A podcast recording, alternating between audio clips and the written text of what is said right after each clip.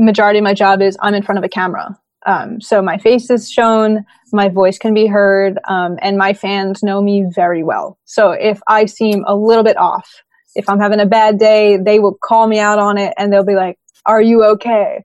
That was Christina talking about the support she gets from her fans when she's struggling with her anxiety and depression. I found Christina while searching YouTube for the video for one of my favorite songs. The second hit was Christina's channel. She's a professional drummer, and at 23 years old, she's built quite a following of more than three quarters of a million subscribers, and her most popular video has been watched more than 10 million times. These are remarkable achievements, even more remarkable when you consider periods of anxiety as a teenager left her housebound. In this episode of Silent Superheroes, you'll hear about Christina's on again and off again relationship with treatment, how anxiety and depression mix with a life lived on camera and social media, what she does to manage her conditions, and she'll share her practical advice for getting through those more difficult times. Remember, Christina and I are just two people talking about our personal experience living with and managing a mental illness. If you're considering changing something in your treatment plan, please consult with a trained medical professional. My name's James Pratt. I'm the host of Silent Superheroes, and I'm really glad that you're here.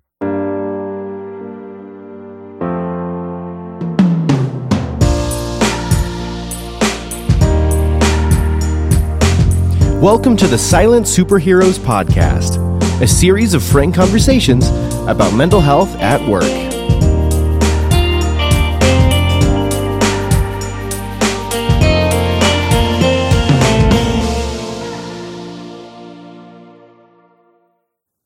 Welcome to Silent Superheroes. I'm here with today's guest, Christina. Christina, welcome to the show. Thank you so much for having me. So let's start by getting to know our, know you. Who are you and what do you do? So my name is Christina Schiano. I'm 23 years old from Brooklyn, New York, and I'm a professional drummer on YouTube uh, mostly, and I also do some session work for artists. And on the side, I own a music school, so I kind of do everything. That's cool. I didn't know about the music school. It's a kind of a secret, but secret's out now. That's great. Um, and I found you because uh, one of the things you do is drum covers.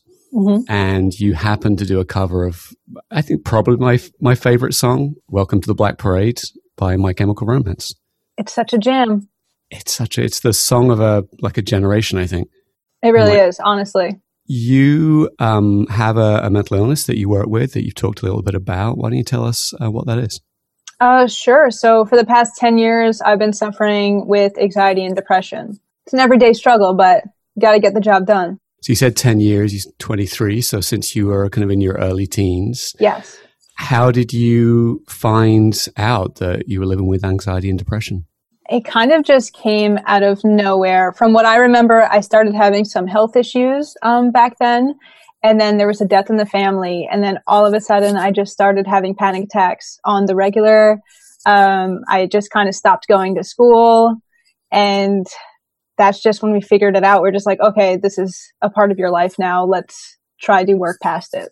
What was your journey from there? I ended up graduating and then high school was the first time I would ever get to a new school because I was always in the same place since kindergarten. So I think the anxiety around that was normal, but also the way I was reacting to it wasn't, you know, just not leaving the house.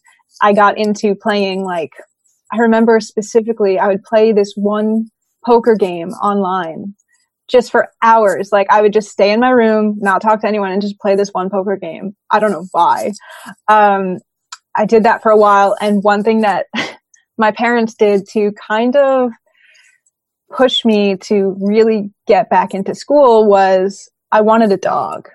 And they said if I did not skip one day of school from the start to like December, which would be three months, which is a big deal, um, they said I could get a dog. And that was enough of a push for me to really be like, whatever I'm dealing with right now, I, I need to get to school though. Like deal with it there. I'm going. So sometimes I just need a little extra motivation. And now I have a dog. What's your dog called, if you don't mind saying? Her, her name is Abby. She's a little Shih Tzu. She's adorable. Um, yeah, so that kind of snapped me out of it for a while, and I was, I was pretty good because then I joined the softball team. I was pretty busy all the time, so at least for me, when I'm busy and I'm occupied, that's when things are going pretty well. Throughout high school, it, it actually went pretty well for me. And then at some point on uh, on this timeline, you started your YouTube channel. I think I actually posted my first video when I was around 13 or 14. Yeah, really young, but I wasn't doing it for anything. I, I have family that lives overseas. So I'm like, you know what? Let me show them I play an instrument. And then throughout high school, I maybe post one or two videos a year. Like, wasn't taking it seriously. It wasn't until I hit college where I was like, okay, let me actually give this a shot. So you got through high school, then you went off to, to college. What did you study? I studied marketing and music tech. Okay. Which yeah. is a great combination given what you now do. Exactly. Yeah, it works out perfectly. How did the anxiety show up um, as you were going through college? So um, it kind of went in waves. I mean, one thing I always describe anxiety with is it's always in waves. It's always there, but then every now and then you'll get hit with like a hundred foot wave and just comes crashing down and then it settles down and it happens again. Um, so I was actually pretty good most of college and then just randomly I would just be like, oh my God, I can't sit in this class right now. Like I can't sit in the classroom. So that's actually when I went back to therapy again. So this is a bunch of years later, went back to therapy, helped a bunch because then I was able to actually sit through a class and not skip a million classes a week because obviously I wanted to graduate. So I had to go to class. But I think actually getting more into my YouTube videos helped because it was something that I would look forward to, number one. And also it got me focused on a task. Like I knew I couldn't just sit down and watch TV. Like I had to do something. I had to be productive. So that actually really helped for me. And one reason why I got into YouTube during college was because most of my friends moved away for college. So I was kind of left by myself. So I'm like, I'm bored. Too much, you know, my mind is just going to race. So let me, let me do something productive. So that's what I did. Talk a little bit more about the panic attacks that you were having. What was your experience of a panic attack? Because it's different for everybody. Yeah, um, I think it kind of comes in waves. The first thing I'll notice is my heart is just beating out of its chest. You feel like there's an elephant sitting on you, basically. And then for me, my body kind of just goes numb um, to the point where I my hands kind of spaz out and I can't really move them. Um, and then once this moment starts, I know that it's it's happening. Like I can't stop it. Once I start crying, is that's it. It started. You just have to deal with the panic attack and then move on. Yeah. So you start crying. How long do you typically find yourself kind of in that in that place? It really depends. Sometimes it can last um, about five minutes. Other times, half an hour. It really depends on the situation. Yeah. Are there other ways that anxiety shows up for you um, other than panic attacks? I mean, it's always there. I'm always having that like gut feeling. That's like a 24 7 constant thing. Um, but the panic attacks are really the only thing that really gets to me. Um, I mean, it translates into me sometimes snapping at people. Like I'll just get really irritable. Um, but that's mainly just because I can't really control what is going on in my head at that moment. How does the depression play into this for you? So that I think has been more of a recent um, thing for me. Getting out of bed is a struggle sometimes, um, and also for me, focusing on my daily tasks is a thing. And I have a lot of daily tasks, so that gets in the way.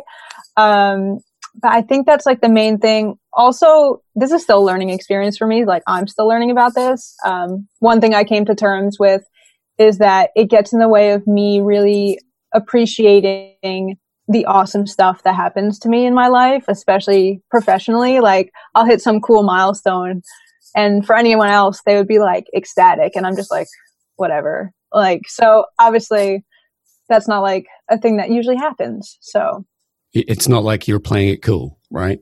Exactly. Yeah. I'm not trying to play it cool or anything. It's just not affecting me. Because you've hit some pretty amazing milestones in your in your journey, right? Yeah, it's it's been crazy, honestly. I looked this morning, 730,000 subscribers on YouTube. Yeah. It's crazy. I don't even know how that happened, honestly. You've been to some dark places in your depression. You know, if you're willing, I would love to kind of go into that dark place and talk about what that's what that's like for you. About two years ago, it was probably the darkest uh, place I've ever been to, and in part, it was because of a new anxiety medicine I got put on. And from what I've learned is the medicine can either really help you or it can totally destroy you.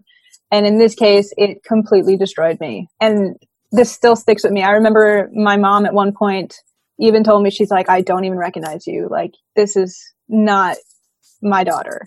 So, um, yeah, at that point, I literally stayed in bed probably 20 hours, like at a time, watched TV or just laid there in silence. Um, I was getting no work done. I would leave the house only when I absolutely had to, but um, I was having really big trouble leaving the house. Like even outside, go outside to get the mail. I was, I couldn't do that. Like that was too overwhelming for me. Um, and then also in that time, OCD like really started creeping in, um, which I found out is an anxiety thing. I didn't even know anything about it um, until like my therapist explained it to me. Um, so yeah, then I started like developing really weird OCD things that I never had. Like I had a thing with numbers. All of a sudden, I had to like turn all the numbers on like an even number in my car or something. Could you only drive in like second, fourth, and fourth gear as well? Pretty much, yeah. and then um, I don't know. I just had to have certain things in a certain way. I started like doing this weird nose twitch. Like I don't even know what was happening at that point. Like my body was just confused.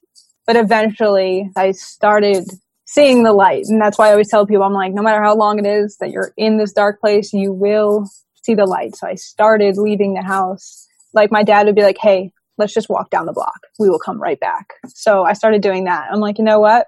It's these little things. You just got to do it. It sounds so stupid. Just walk down the block. But that was a big thing when you couldn't leave your house for like a week straight. Yeah, I just kind of had to build myself up for it. And we realized it was the medicine that was really making things worse. So I stopped taking that, obviously.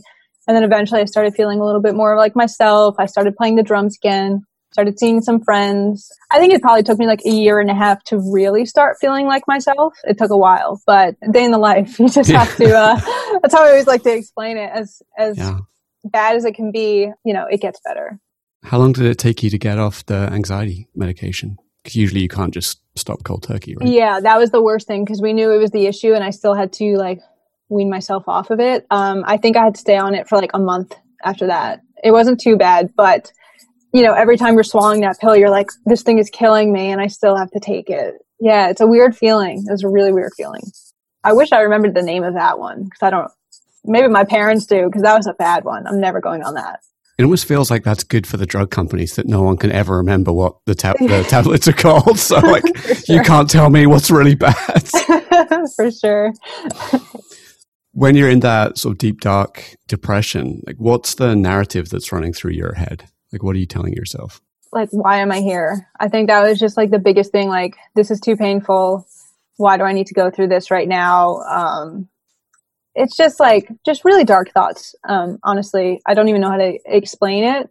Um, and logically, obviously, you know, your brain is just trying to dull the pain. So it's kind of just like, yeah, don't be here, you know, stuff like that, um, which is not normal. Like that shouldn't be what's going in your head. But the the thing that gets me out of it, of those thoughts all the time, is actually realizing how many people depend on me, whether it's fans, family, friends. I'm just like, I cannot just disappear. Like that's, it'll affect way too many people. I'm like, you know what? I'd rather just be miserable. One person being miserable over however many would be miserable if I just disappeared. So I could be miserable for a little bit and I know it'll get better because it has in the past. So I'm just like, it will get better again.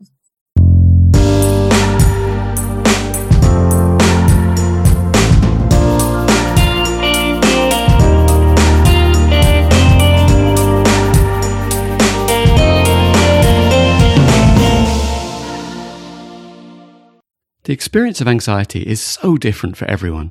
At times, Christina experiences anxiety as something that stops her wanting to go out. We have Abby, a Shih Tzu, to thank for getting teenage Christina to go to school and eventually graduate. Another way Christina experiences anxiety is a panic attack. Panic attacks are serious business, leaving sufferers often figuratively paralyzed. The best cure for a panic attack is to catch it before it completely takes hold. In Christina's case, they start in her heart and with pressure on her chest. She needs to be quick to put her panic attack game plan into action before the tears start. Otherwise, it's just a case of writing it out. Like many people with a mental illness, Christina deals with more than one condition. In her case, depression with her anxiety. On the surface, Christina has achieved a lot for a 23 year old.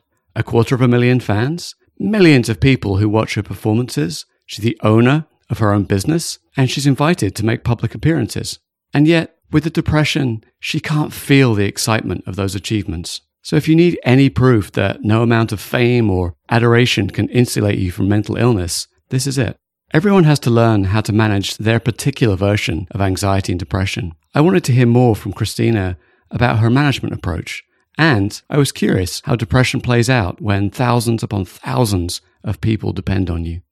Did you go to sort of a doctor and get diagnosed? How did that happen?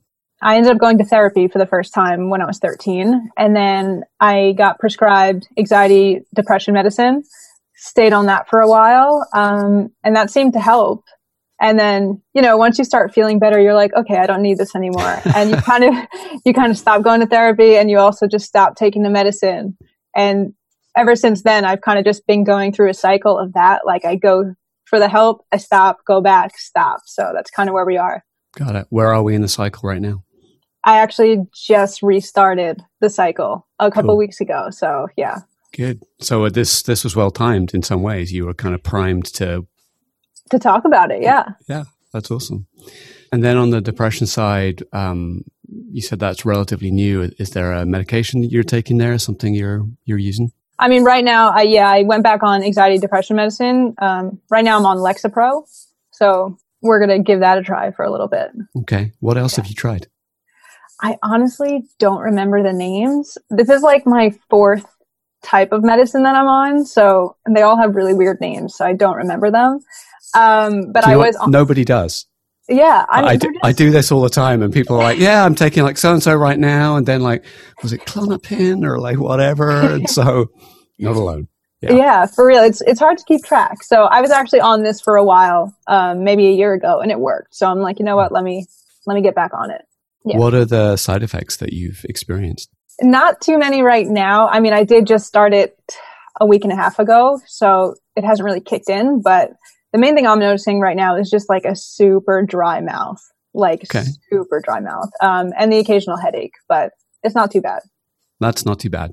Yeah, um, I was talking I've to somebody. worse. Yeah, I was talking to somebody who had they described them as brain zaps. Like they would get this like sudden, it felt like an electrical discharge in their brain no thank you. Yeah, exactly, right? that doesn't sound pleasant. You've used a few different therapists, mm-hmm. it sounds like. Question people often ask is like, how do you find the right therapist? What's been your experience of that? Yeah, I'm on my third. I think that's also trial and error, and you get to kind of see who you trust because obviously you're talking about very personal things. You're vulnerable. Um, so if you can't trust your therapist, nothing's going to work. So the first one I had was horrible. All I was 13 and all she kept asking me because she thought this was my issue was do I have friends? And I'm like, yes, I have friends. like and that was literally the only thing she would ask me over and over again. I'm like, I'm not hiding anything. I have friends. I'm thank you. That's not my issue. Do I need to bring them in with me? Would that yeah, help? Should I bring them next time um, to prove to you? um, and then my second one, I loved her vibe. Her, I think the office space is also um, very important. You have to feel comfortable there. So I loved her office space. I describe her as kind of like a hippie. Like she has takes off her shoes, her feet are on the couch, like she's very laid back. Um, and I really vibed with her.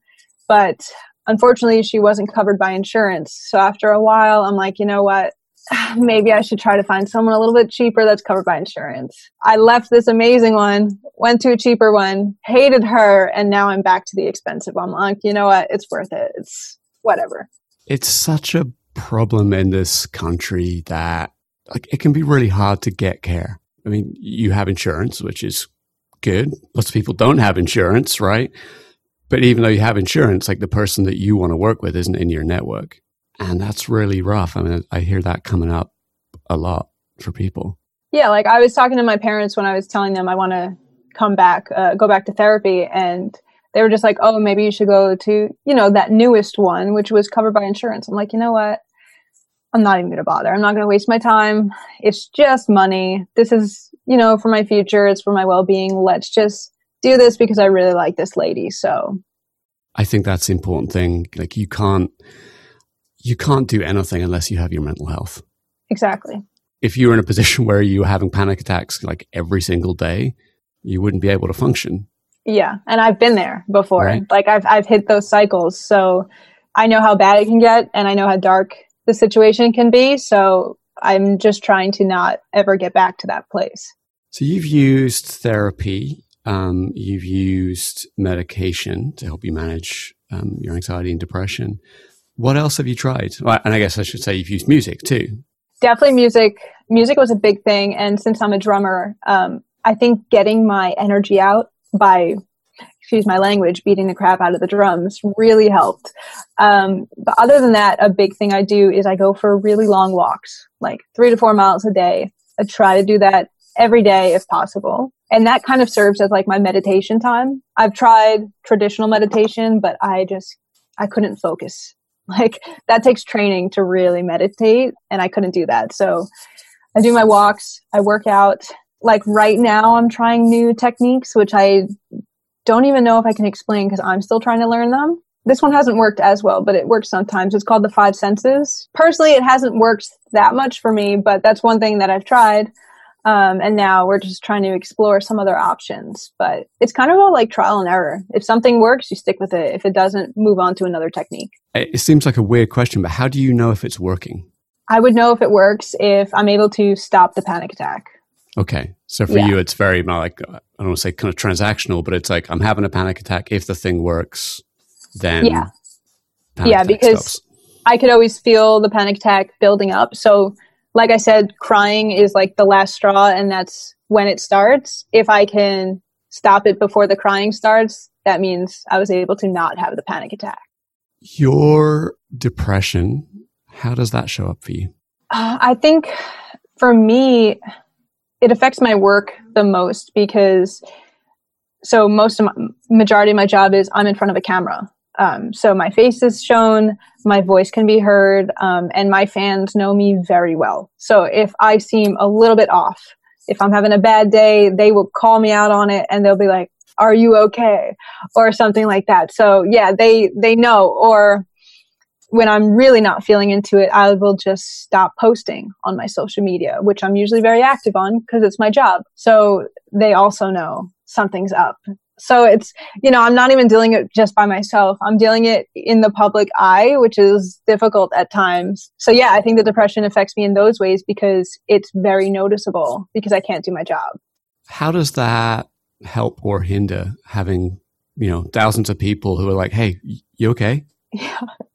Um, it's very overwhelming. Okay. It's it's nice because you know they genuinely care about you. Um, like you have so much love coming your way, but also I feel a constant responsibility that no matter what I'm feeling, I need to put this video out or I need to put this tweet out or whatever nonsense because these people are counting on me. Like they're used to seeing my life and my job and all this. So it definitely it's it's overwhelming but also in a sense it it gives me like a responsibility like i know i can't just disappear or anything um i can't just be like oh guys i'm done like i'm not going to bother so they're kind of holding me accountable to come back when i feel good and get right back into the swing of things so i think overall they've helped me throughout this whole process So if you could ask your fans, they notice that, you know, you've gone quiet or like you don't look quite right in a video, what would you ask them to do? I would ask them just to be patient with me. I think a lot of people see my social media and they think I'm like the happiest person ever. I have no problems. I'm living the dream, which in a sense, like I could see how they are seeing my life as that way because obviously I'm not posting when I'm stuck in bed or, you know, something like that. But I would just tell them, be patient. I will always come back. I just need a break. Like I've taken breaks before. I've taken a week off, three weeks off, because sometimes you just need to just step back and be like, okay, you know what? I love you guys, but also I can't do this right now. So I think it's healthy to take a step back, but I would just tell them, be patient. I'm always going to come back. Um, it has nothing to do with them. Like I'm not giving up on my dreams or anything. It's just, I needed a minute, you know? Historically, you know, when a celebrity has been dealing with, you know, depression or something like that, like take someone like, a, uh, you know, Robin Williams, for example, right? Mm-hmm. You see in the public eye and he's zany and funny, etc. But there are obviously times in his life where he's had some pretty rough times. With that kind of celebrity, like you can disappear. It's what's so interesting about what you deal with is like, I guess you do disappear, but like the expectations on you seem so high. I think it's just because I am so accessible to everyone. They can reach me through YouTube comments, Instagram, Facebook, Twitter, my email. Um, so I think they just know that, hey, oh, she hasn't uploaded a video in a little bit. Let me just spam her with all of these comments. Um, so it's, yeah, there's no hiding. There really is. I, I mean, I could ignore their comments, but I don't do that. So I just constantly am reading all of these, like, hey, where have you been? Are you okay? Blah, blah, blah. It's going to be okay. Um, so yeah, there's definitely no hiding. How else does your anxiety and depression show up in, in the work that you do? A couple months ago, or maybe at this point, it's been a year, I had to fly to Canada for an appearance and I got myself to the airport, got myself to the gate and I could not get on that plane. I just broke down in the bathroom, full on panic attack. I left contacted the agent. I'm just like, I can't, I cannot. I'm like, I'm going to be upfront with you guys. I'm literally dying. Like, I, I just can't do it right now. So that was probably the biggest way it ever impacted me because I missed an entire event. I don't like being seen as unprofessional and I don't like disappointing like people especially when it comes to my job. So that that stuck with me for a while actually because I'm just like, oh, this can never happen ever again. So I think that's the main thing, but in general on a regular basis, yeah, it affects me because I can't film drum videos. I can't do something for a client. So that that takes a toll on my business because obviously to be successful I have to keep posting videos and if I can't for a week or two because I'm just not in the best place, um, that affects me one of the darker sides of the internet is bullying. So when you disappear, sounds like you get messages of support, like, "Hey, how you doing? Where are you?" I'm guessing maybe you get some less supportive messages. In general, I get a lot of hate. That's just comes with the territory. Um, I've learned to build a really thick skin. Um, most of the time, I laugh it off because sometimes the, the comments just don't even make sense. And I'm just like, you could have at least used your brain a little bit for this right. comment. so, um, what I do actually as a response sometimes is I'll res- respond back to them, to the haters in a really sarcastic but positive way, just to mess with them because I'm like, you know what? This is my channel. If you want to attack me, I'm not attacking you back, but I'm going to show you that I really don't care what you're saying. Um, so it definitely it doesn't affect me the way that it probably affects other people. But then again, if I got the comments I got, like the types of comments I get now, if I got those maybe four years ago, that would be a whole different ball game. Like I was not as tough a couple of years ago, but now I I've just learned it. You know. What's changed? How did you learn that? I don't know. I think just being in that environment over time, you just get used to it. It's really strange. Like you get used to, and you expect people to even give you hate for something. And thousand to one ratio of positive comments, um, you know, that always helps. I'm just like, okay, I've read so many other amazing comments. I'm not going to let this one comment ruin my day. When that stuff comes up, how does that interact with the anxiety and depression?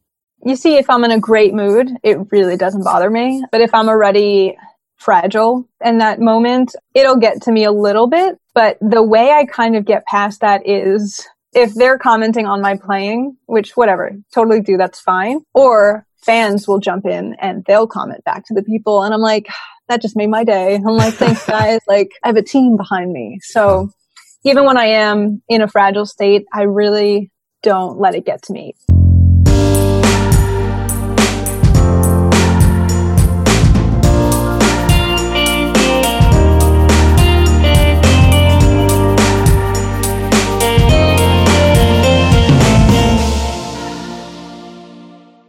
There's a takeaway to this section, it's this your mental health is critical to everything else that you do. Think about Christina's decision about which therapist to see. She could choose between a therapist she didn't connect with, who was covered by insurance and hence inexpensive, or she could pay out of pocket to see someone she connected well with and someone who helps her feel better. If you think about it, when you're picking a medical doctor, it's nice if they're friendly and make you feel comfortable. But it doesn't matter that much if they're gruff and rude, if they're getting their diagnoses and treatments right. But that's not a trade off you can make with a therapist or psychologist. To do good work with a therapist, you need to be emotionally safe to lift the lid on some pretty difficult feelings. Fortunately, Christina is far enough on her journey that she knows paying out of pocket for the right therapist is worth the cost. After all, if her anxiety and depression take over, she can't work. And if she can't work, she doesn't get paid. We all have demands in our lives the expectations of family, friends, co workers, expectations of the boss. With such a big following, Christina has a level of expectation that most of us don't experience. She has an intimate relationship with hundreds of thousands of people through her videos, Instagram, Twitter, and the other places she's active. That intimate relationship has two sides. When some idiot is giving her a hard time in the comments on a video, her fans step in to defend her, and she takes comfort and draws strength from their support. On the other hand, when her anxiety or depression have flared up and she needs to take a break, the messages of support can be overwhelming. We don't all have such an army of fans, but we do need people we can count on to care about us when we're down. And we need people who we care enough about that we want to get and stay well. It's obvious when you speak to Christina how much she cares about her fans, those people who've made her successful. So I wonder what words of advice she had for fans who are experiencing similar struggles. What would you say to one of your fans who is experiencing anxiety and depression? I actually get a lot of messages from people saying that they are, um, especially after I came out in one of my Q and A videos saying that I go through the same thing. And what I always tell them is, no matter how lost they feel in this moment, no matter how dark their situation is, as corny as it sounds, it does always get better because I personally have been to the darkest of darkest places. And here I am still here still doing what I love. So I always tell them, like, you just need to keep fighting. I'm like, get out of bed right now. Step outside your door, just get some fresh air. And that's a win. Right there is a win. So you have to celebrate the little milestones, even if it seems ridiculous, but that's what I always try to promote. Like I, for instance, have a tattoo on my wrist. I don't know if you could see it. it says, it. it says NBD. So it stands for no big deal. And that's kind of my anchor to my anxiety. So whenever I'm in a situation, I'm just like, Hey, this is no big deal right now. I can handle this. So I kind of always tell them the same thing. It's interesting because they'll even tweet me randomly if I tweet something kind of sad. They're just like, "Hey, no big deal." And I was like, "I love you guys." like, so I always try to tell them that it's it really is going to be okay, and that I'm with them, like dealing with it too. So don't worry. I think you put out a tweet that said you'll get through it. Mm-hmm. I don't know, like four days ago or something like that. Yeah, I always try to do little motivational things, especially in the morning, because that's when I like most of the time the the tweets are for me too. Like I need a little bit of a push, so I'm just like, let me tweet this out, help a couple people, and also myself. So yeah, I like my Twitter has become like a motivational like just, just a motivational platform. So it's going to be your fifth, you know, your fifth business, right? Yeah, I'll just be a motivational speaker. There you go. So, this podcast is called Silent Superheroes, and I do have a belief that for some people with mental illness, there's kind of a superpower that comes with it. So, I'm wondering for you, what, if anything, is your superpower that comes from your anxiety and depression? I pride myself on being relatable to the masses. Um, so, I think that would be my superhero, my power. I can relate to the hundreds of thousands of fans that I have that I know for sure experience anxiety, experience depression. Like it's so common. So I think the fact that they see me, who is a person dealing with all these struggles, still living my dream and still being productive and living a life, um, even with all those struggles, I think the fact that they're seeing me do it, they get some confidence that they could do it themselves. And one thing I actually didn't mention before is a year and a half ago, I got diagnosed with celiac disease. That kind of um, made everything worse because it's just another thing to worry about. It's another thing to focus on. Um, so I think I just like being very open with all my struggles just because I want people to know it's not all butterflies and rainbows. People go through stuff, but you could still live a happy life. Like you could still do it. So I think my power is really just motivating everyone to still do what they love no matter what struggles they're facing. That's that word motivation again. Motivational yeah. speaker. It's in your yeah. future. it might be a thing for real, yeah. Just a aside on the celiac disease. Um, so my dad is a celiac. My oh, okay. dad's been a celiac since I was a kid, like in the 70s or 70s, maybe early 80s. Let me assure you that as a celiac right now, your dietary options are so much better than my dad's. Yeah, I believe it. yeah. So you, you used to be able to get bread on the uh, National Health Service in the UK, which is where I'm from. Mm-hmm. Um, and so like you would like literally go to the doctors and you would pick up these like, you know, packets of bread like that. Oh my God. And like, it was as if someone had packed sand together.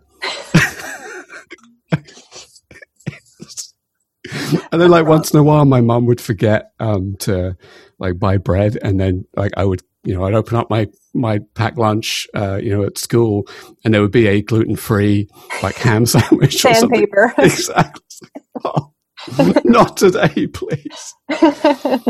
But uh, i guess i should say hi, hi to my dad because he listens to all of these. God bless yeah, him. shout out to you dad. I'm just going to throw a little hypothetical at you. So if you could mm-hmm. go back in time and sort of take away the anxiety and depression, would you do it? 1000% I would. You know, I, honestly, the depression I could keep. That I could handle. The anxiety part, I would do whatever. I will give you my left pinky. Like, just, just get rid of it because there, especially with my job, like there's just so many demanding things that I would have to do travel wise or whatever. Um, and it really does take its toll. It's exhausting, you know? What if the anxiety and depression is what's got you where you are? In a way, I know it has because if I didn't have anxiety, I probably would have went away to college. And if I went away to college, I would have never started really posting videos. So I'd be living a totally different life. So the fact that I do have anxiety is, you know, it brought me here. You know, sometimes I'm like, yeah, thank you, anxiety. Like, I'm here, but also, you know, the hell that comes with it, I'd be like, okay, maybe we could just cut the cord at this point, you know? If you could go back in time to 13 year old Christina, you could whisper something in your ear, give yourself a message, what would it be? Oh, I like that one. Um, I think I would tell myself that, hey, you're going to go through some pretty dark times, but you really are going to come out so far on top, like bigger than you ever could have imagined. Like it gets so much better. Anything else that you want to sort of say to you know people who are suffering with anxiety and depression, or any topics that we should have covered? I know that, especially on this topic, anxiety and depression. I think it is getting talked about more.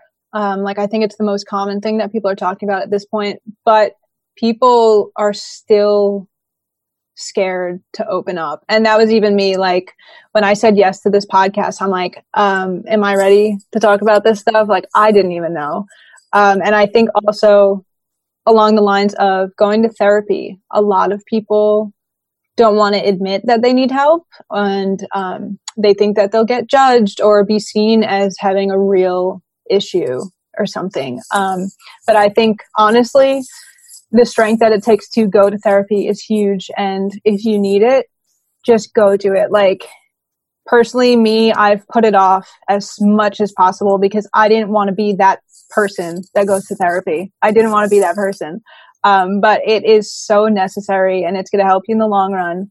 Um, so just don't be, don't be scared. Like there's no shame. Everyone's going through issues. Um, and the longer you try to brush it under the rug, the bigger and the worse it's just going to get for you. Um, so just just don't fight it. Accept your struggles, work on them, and you'll start enjoying your life like you should be. What stigma exists around mental illness, particularly anxiety and depression? I think the depression part hits people more. At least in my family, it has because when my therapist first said she has she suffers from depression my mom specifically was like no she's a happy kid and i'm like that's not really what it you know That's not what it means.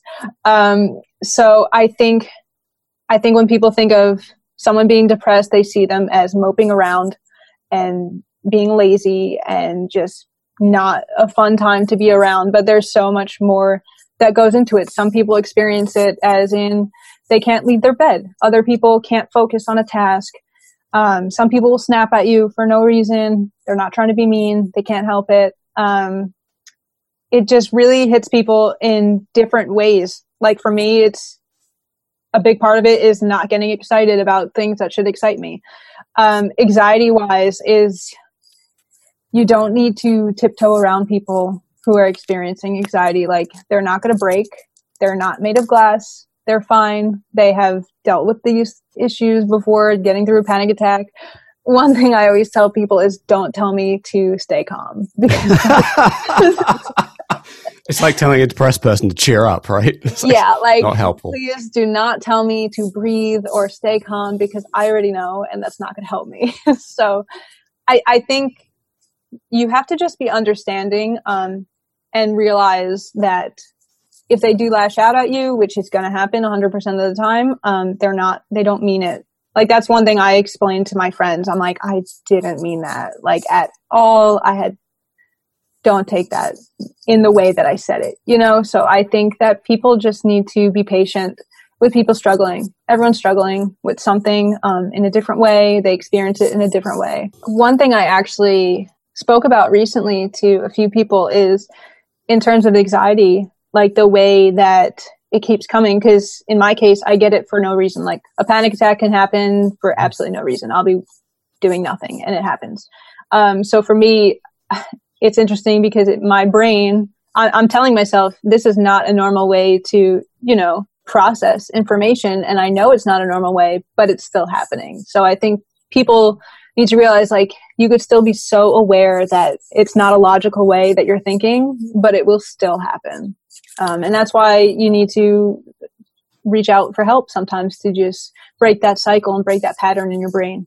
Christina, anything else that, that you want to say to wrap us up? I want to give you props for having this podcast because it's not getting talked about enough. Like for real, people are scared to talk about it, including me. Um, so thank you for asking me and bringing me out of my comfort zone to really open up. I like. I hope this episode helps people. I really do. Awesome. Thank you, and thank you for uh, drumming my favorite song and making me cry. no problem. Christina, thank you. Thank you so much for having me. So that's Christina's story, a professional drummer and YouTube celebrity managing anxiety and depression. Social media has pushed us into a world where our lives are public and available for everyone to see. And as a result, our outward persona is sometimes carefully curated.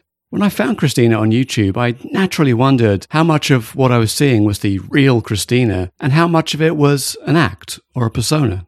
When we sat down to record this episode, we got to chat for about an hour. She said during the chat that her superpower was being relatable, and she's spot on. I felt like I'd known her for years. Nothing she said felt like it was spun or garnished, and when she spoke about her fans, I felt genuine care and gratitude. What I saw in her videos was exactly what I experienced in our conversation. At one point, she joked that she had no idea how she built such a big following. But after talking to her, I think I do. She's genuine.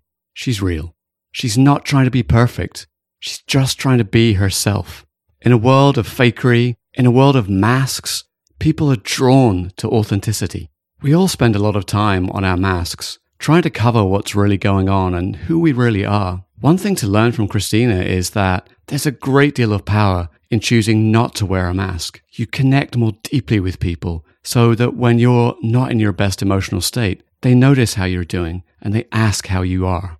We're a tribal species. We need each other, really do. So to wrap this episode up, why not choose to take off your mask for a day and meet some people you already know, and maybe you'll deepen your connection and be able to be there for each other in a new way.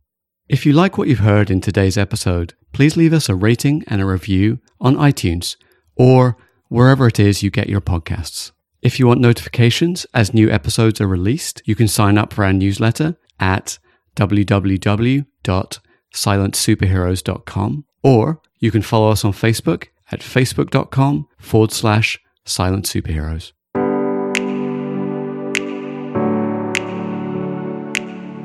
Take your mental health seriously. If you need to speak to someone, you can call 1 800 273 8255 or text crisistextline.org at 741 741. Both provide 24 7 confidential counseling to people in the United States. Worldwide, visit iasp.info slash resources slash crisis underscore centers slash.